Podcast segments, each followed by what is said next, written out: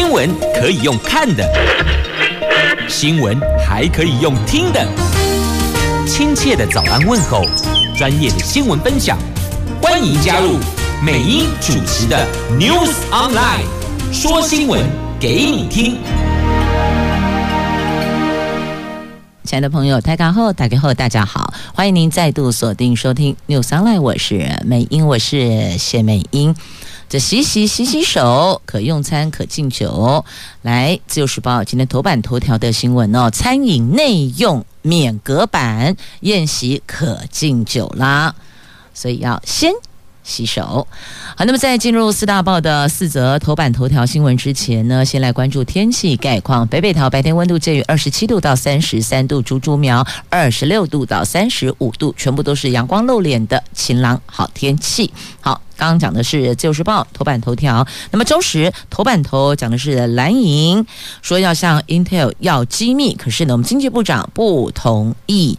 这美国要台积电提供机密，立委质疑这个违反营业秘密法。好，《联合报》头版头条，这美国要撤掉。中国的部分惩罚关税，他们要展开视讯会议，要坦诚对话。经济日报头版头条是央行打炒房再有动作，第二户的房屋贷款利率百分之一点六。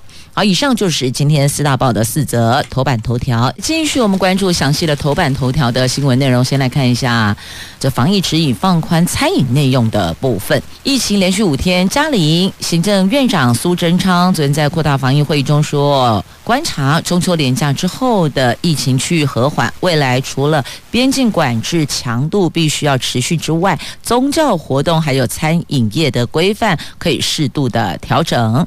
指挥中心在昨天下午宣布了。二级警戒从十月五号维持到十八号，但是餐饮业、宗教活动等防疫规范放宽，比如说餐饮内用不再限制使用隔板或是维持一点五公尺的间距，宴席也可以离桌敬酒，超商也开放民众可以自己拿取茶叶蛋跟关东煮了。那针对餐饮内用的部分呢，食药署说明，现在起不再限制使用。隔板或是维持一点五公尺的间距，并且开放宴席可以离桌敬茶敬酒，但是离桌敬茶或敬酒的民众还是必须要戴口罩。指挥中心强调，离开座位就是要戴口罩。质疑的方式有很多种，重点在表达感谢。那另外呢，桌菜及自助餐的取菜方式也放宽，不限制，只能够由专人分菜或是夹取。那但是来了，我可以离桌敬茶敬酒，但是呢，我在离桌敬茶敬酒还必须要戴口罩。那请问我要怎么敬茶敬酒？我是口罩上要打一个洞，用吸管吸的意思吗？所以这个也看起来好怪哦。那是不是就应该是离桌致意吧？那不能敬茶敬酒啊！敬茶敬酒不是就是要喝吗？但是戴着口罩怎么喝呢？这个地方长官可不可以先示范一下呀？我们就照着做了。那另外呢，超商的茶叶蛋跟关东煮等熟食也不再限制，只能够有工作人员服务才可以贩售，就恢复过去民众自行取用了。有关宗教场所及集会活动的部分，是取消梅花座，还有固定座位的限制，也开放办理全程搭乘车辆的进香团类型的活动。宗教场所的空间容留人数还是必须要依室内至少每个人二点二五平方公尺，室外每个人一平方公尺的防疫指引的规定。那宗教团体提供住宿的时候，除了同住的家人之外，每一间房间放宽到最多四个人，但是绕境游行或徒步进香活动，因为风险比较高，所以暂时不开放。啊，安内贡五料盖保，基本上有比过去稍微放宽了一些些啦。好，那么接着再来关注的，来看中时头版头条的新闻。那为什么美国要台积电提供机密可以啊？我们要 Intel 机密就不行？为什么嘞？外交部制作国庆宣传影片，竟然把台湾护国神山玉山错置为瑞士山脉啊，果然是有眼不识瑞，呃，有眼不识玉山呐、啊。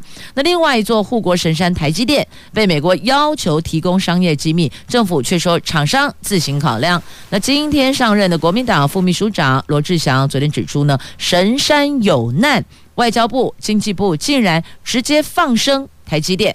国民党立委李贵敏说，相较于南韩产官紧急组队到美国去沟通，令人大叹。台湾不如南韩呐、那玉山跟台积电是国人引以为傲的两座护国神山，但最近神山有难，外交部委外制作的国庆影片错置玉山照片，引发朝野立委众怒，要求外交部要追究责任。好，这边是我们的护国神山玉山，那边是我们的。护国神山台积电，哈，拢是护国神山呐、那现在美国要台积电把机密交出来，经济部说你们企业自行考量。那我们就说，那不然我们也要 Intel 把机密交出来嘛？就我们经济部长说不行。你看啊，被问到我们是不是要介入协调这件事情，经济部竟然说看状况啊，这是下面情形嘞。啊，不是应该要护卫自己的企业，要护卫自己的国民吗？啊，怎么会是你们自行考量呢？继续呢，我们来关注是联合报的头版头条的新闻。这头版头条哦，上方还有这个图文，就是说今天开始呢，我们的防疫指引有松绑，餐饮可以内用，内用免隔板，那同时也开放进香团。好，那么接着来看的是。头版头条的内容，这美国贸易代表戴琪要跟中国的刘鹤进行视讯会议，他们双方说我们要坦诚对话，那重点就是要放在关税的部分，就是贸易的区块，美国可能会撤掉对中国的部分惩罚关税，那中国如果不守协议，就加重关税，但重点放在这里讨论第一阶段贸易协议进展。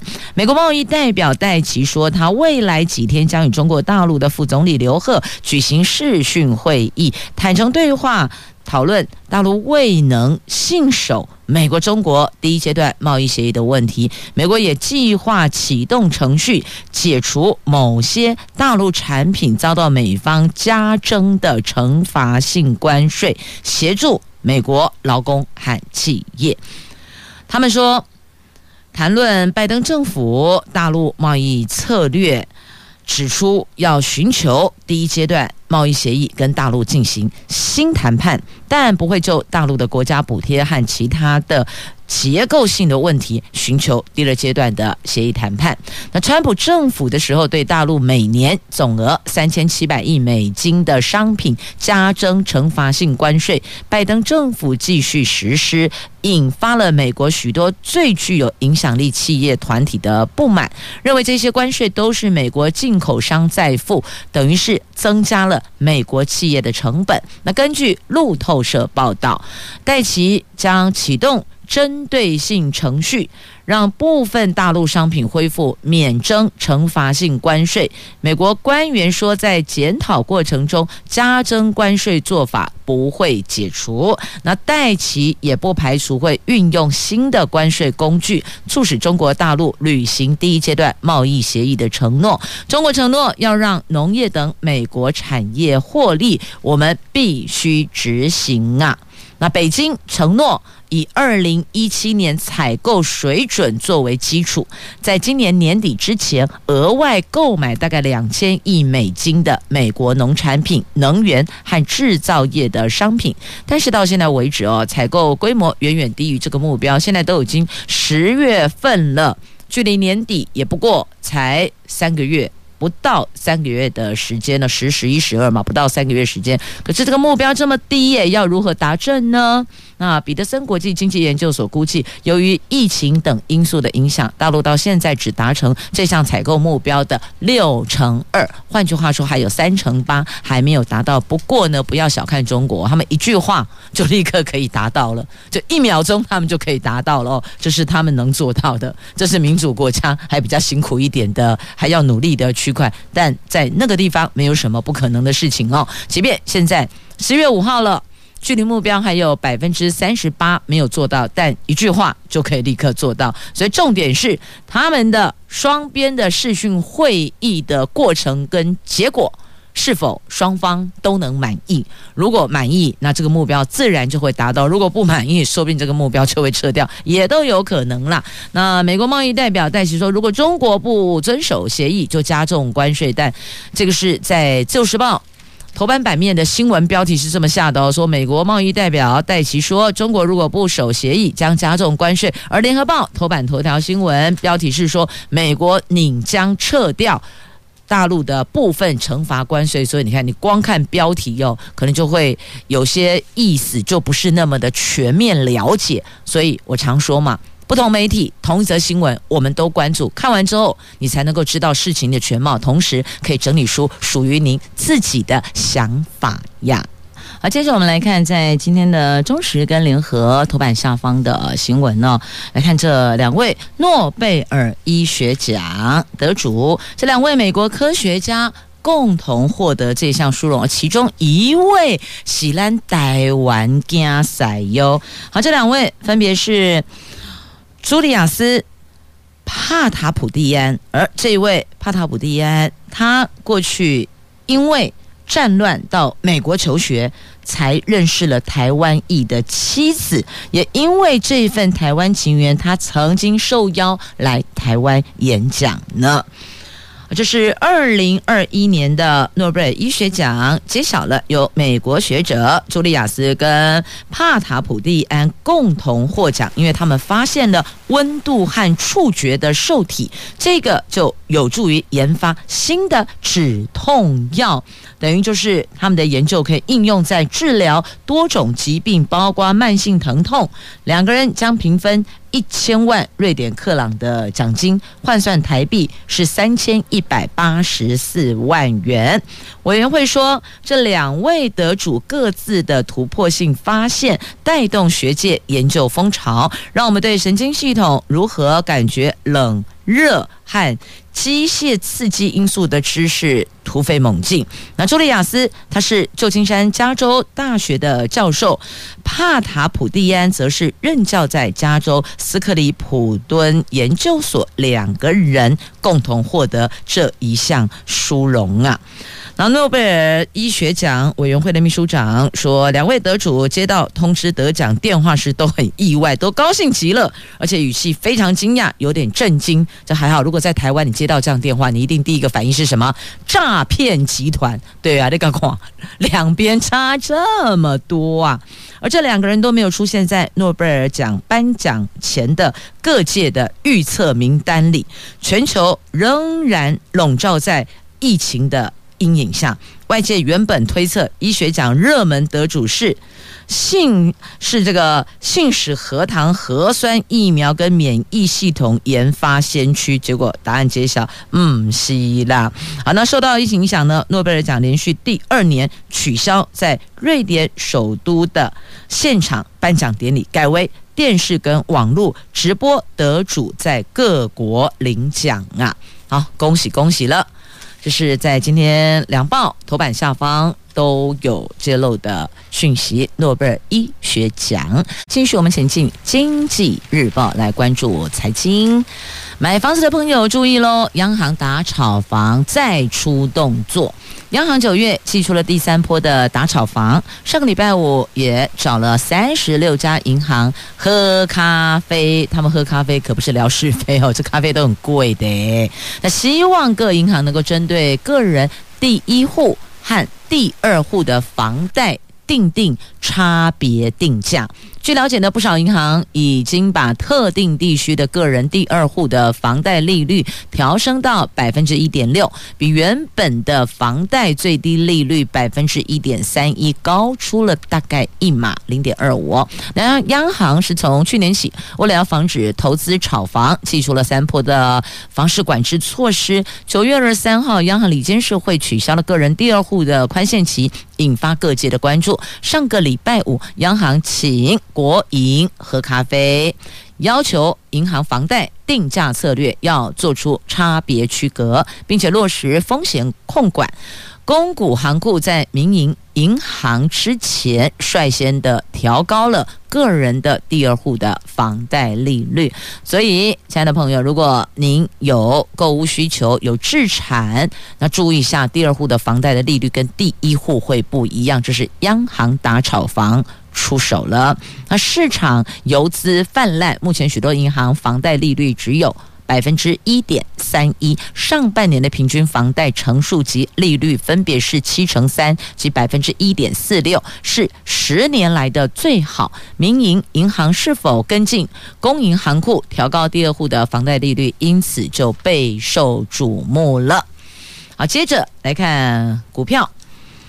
航运族群持续的修正啊，航运股融资追缴令蠢蠢欲动，上市航运股融资维持率跌破百分之一百四十，现在到百分之一百三十四点五，是全市场类股中最低的融资追缴令，恐怕即将发出了。法人说。投资航运股，短线筹码不稳，主要融资部位如果是航运股，那就要考虑调节部位，避免走势下探带来断头违约交割的风险。好，这是法人所提出的呼吁，请如果有在做相关的金融的朋友要特别留意了啊！这是来自今天《经济日报》头版版面的新闻报道。来，接着。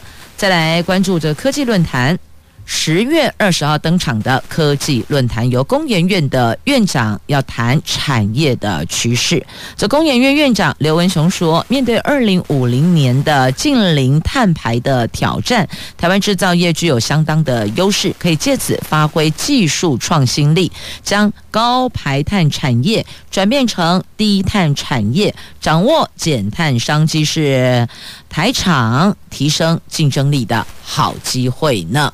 好，那么另外呢，再来看一下这个车用晶片的问题哦。为什么车用晶片短缺呢？这台积电董事长刘德英说：“有人囤积，就是有人囤货啦。”那台积电董事长刘德英他说：“台积电积极的协助改善全球晶片短缺的状况，也透过数据多重检核了解客户真正的需求，从中也观察到车用晶片供应链里肯定有人在囤积晶片呐。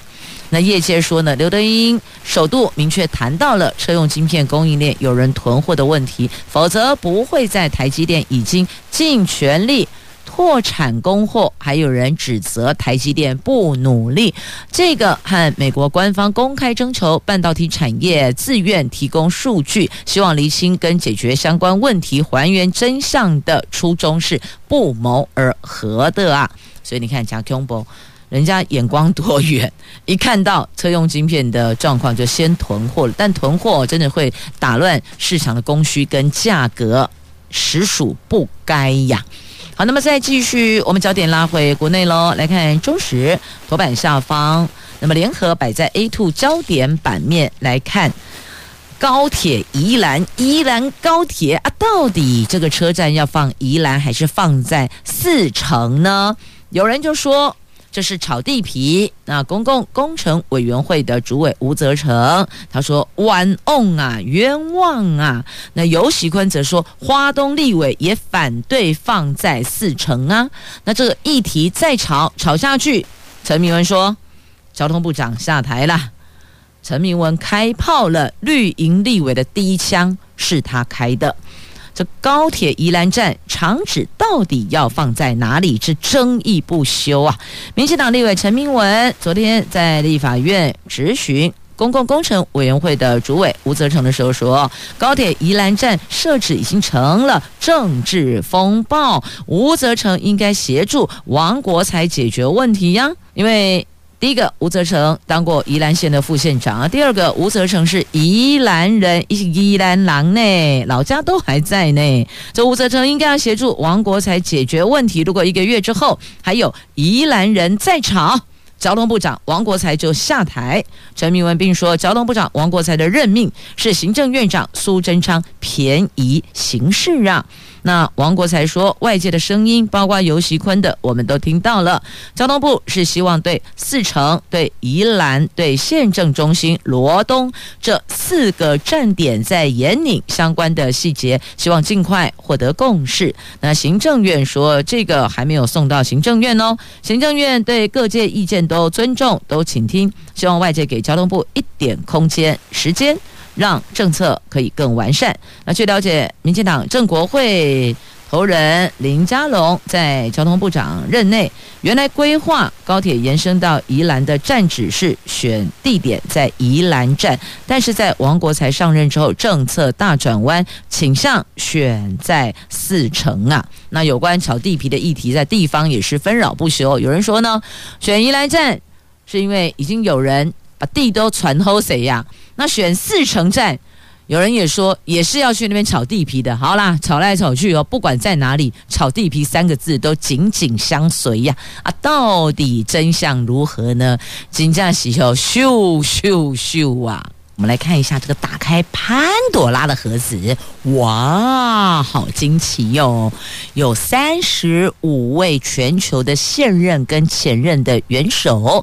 把钱藏在海外呢？我们赶快来看这潘朵拉文件。国际调查记者联盟公布了潘朵拉文件调查报告，揭露全球九十一个国家三十五位的前任、现任领袖和三百三十六位的政治人物及公职人员秘密的藏富在海外，多数是透过避税天堂避税、隐匿，还有转移个人资产。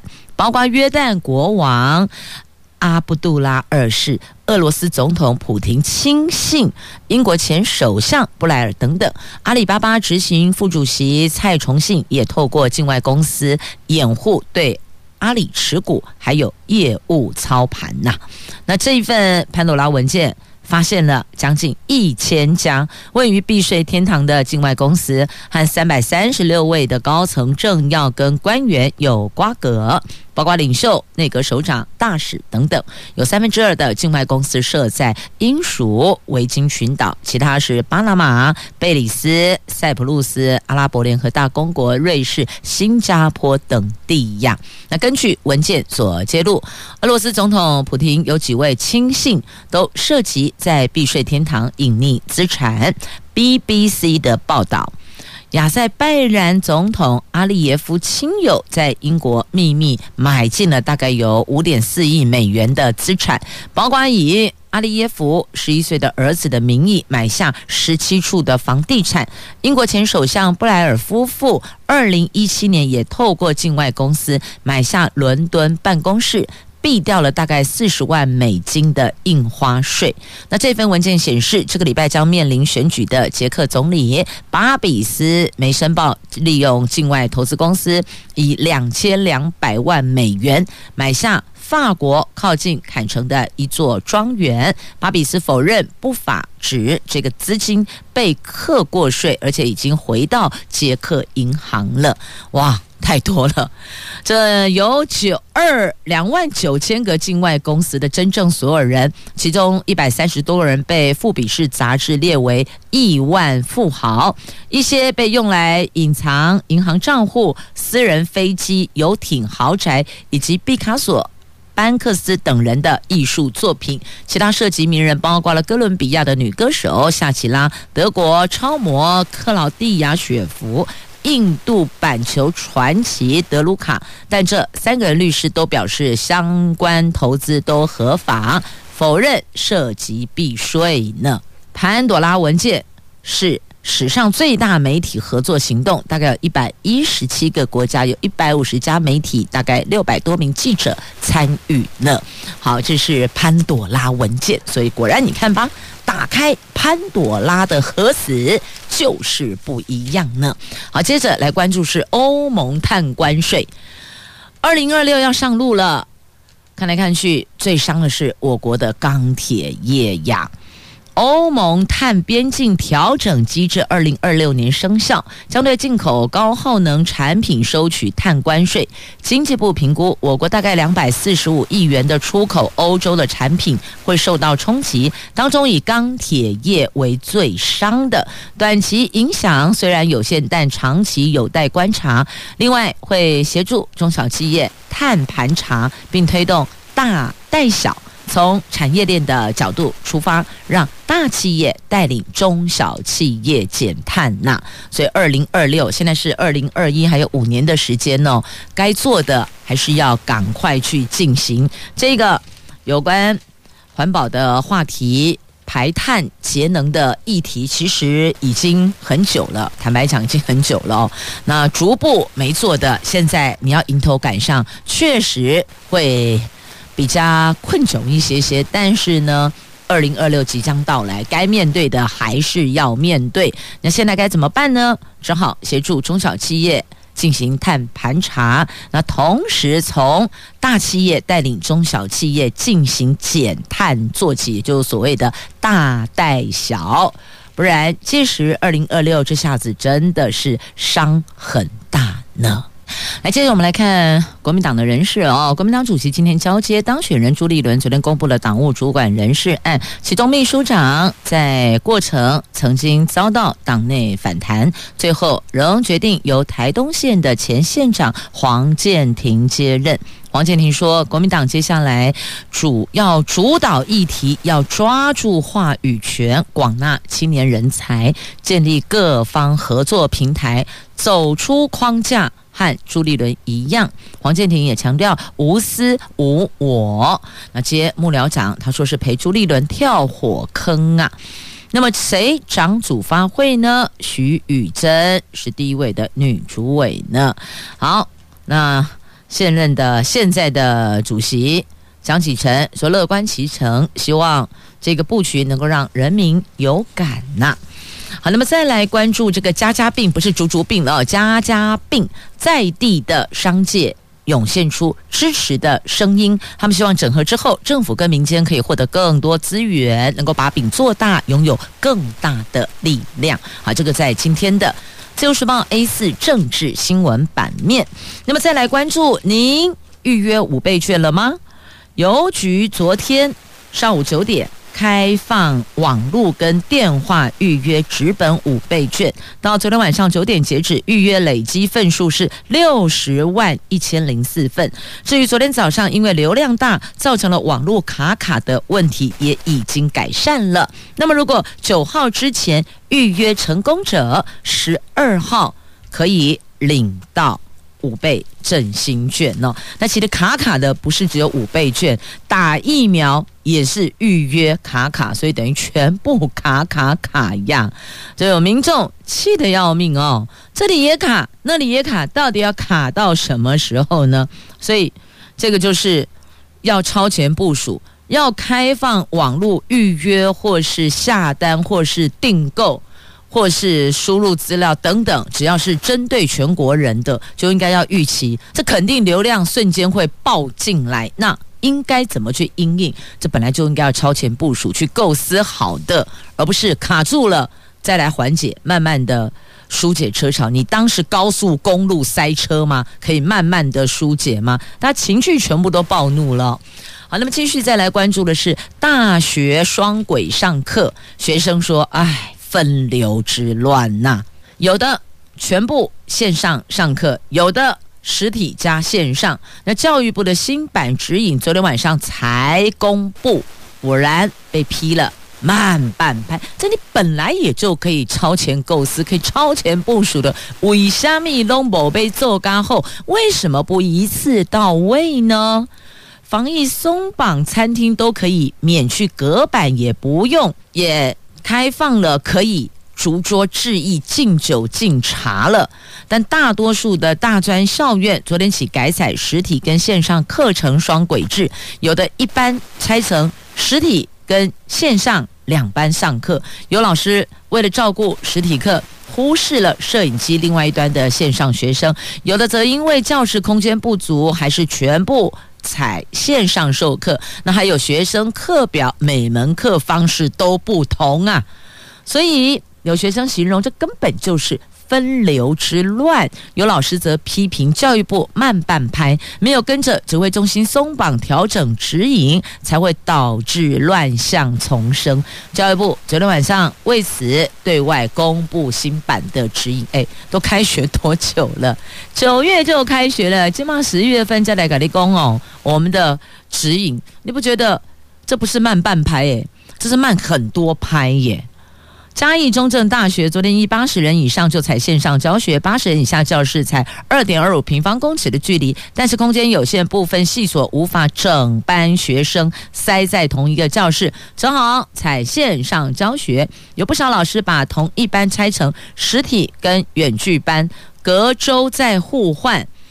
嘉义南华大学采大一跟研究所课程采实体教学，大二以上除了实验、实作、体育或实践等课程是实体教学外，其他全部都线上远距教学。通识选修课程也一律远距教学。那台南的成大成功大学，他说，如果学生人数超过教室可以容纳，就以两个教室。并联上课，一部分学生在另外一间收看线上画面或自行上线参与。高雄文藻外语大学因为空间不大，采学号奇数跟偶数分流入校上课。不就听到这里这么多所学校，大家拢无同款呢？真的是很乱呐、所以学生说了，他的课表上每门课规定都不同。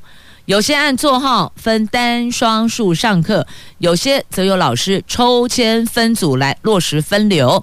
那也有学生每天通勤一个小时上学，昨天整天只有一堂课是实体课程，其他课得到的是你必须开电脑远距上课，所以这学生也很 boring 呀。所以这教育部不是真应该在八月底前就把它拉出来，譬如说。你防疫指引是二级是什么什么状况？三级是什么状况？也许教育部会说，哎，不知道疫情演变如何啊？你不会规划几种版本有？你不会摆在那里让学校依不同的实际的警我们的这个警戒状况去依循不同的指引内容吗？非得要火烧屁股了才挂罪来灭火吗？这不对嘛！哦，天哪，头都痛了。好，那再来关注哦，好开心一点好了。来，国庆要到了，国庆订房率破八成，花莲呐，花莲呐，旅宿业是笑开怀，因为疫情降温，加上优惠助攻，再加振兴券，大伙儿抢搭振兴顺风车呢。那所以桃园的万圣城还有跨年演唱会，今年照办哦，地点是高铁桃园站前广场。那届时看疫情再决定备案内容。那灯会明年桃园灯会明年在中立登场。那再来苗栗的头份谷仓闲置处，地方希望能够改建为社会住宅。诶，社宅其实还挺受欢迎的，这是可以考量的。好，那么再回到《自由时报》头版下方来看一下。这一名偷心男子受贿通奸除罪改判无罪，他既然提刑事补偿，这被驳回，这当然被驳回呀！那 真的是不知道脑袋在想什么哦。详情你就自行翻阅啦，在今天自由时报头版下方。好，那么再来关注这个旅美好手张玉成，昨天在大联盟例行赛最终战再开轰，帮助印第安人六比零击退游骑兵。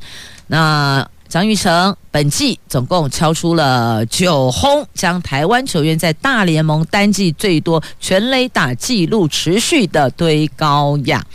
那印第安人明年将更名为守护者队，张玉成这一轰也是球队改名前的最后一轰，别具意义呢。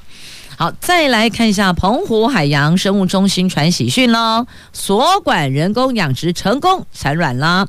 澎湖海洋生物研究中心今年八月初在空壳屿海域采集到二十三尾俗称锁管小管小卷的这个中国枪鱿，经过蓄养，首次在养殖池中成功的产出了两百零二束卵。效呢，真是恭喜恭喜！看到了胚胎中的锁管哦。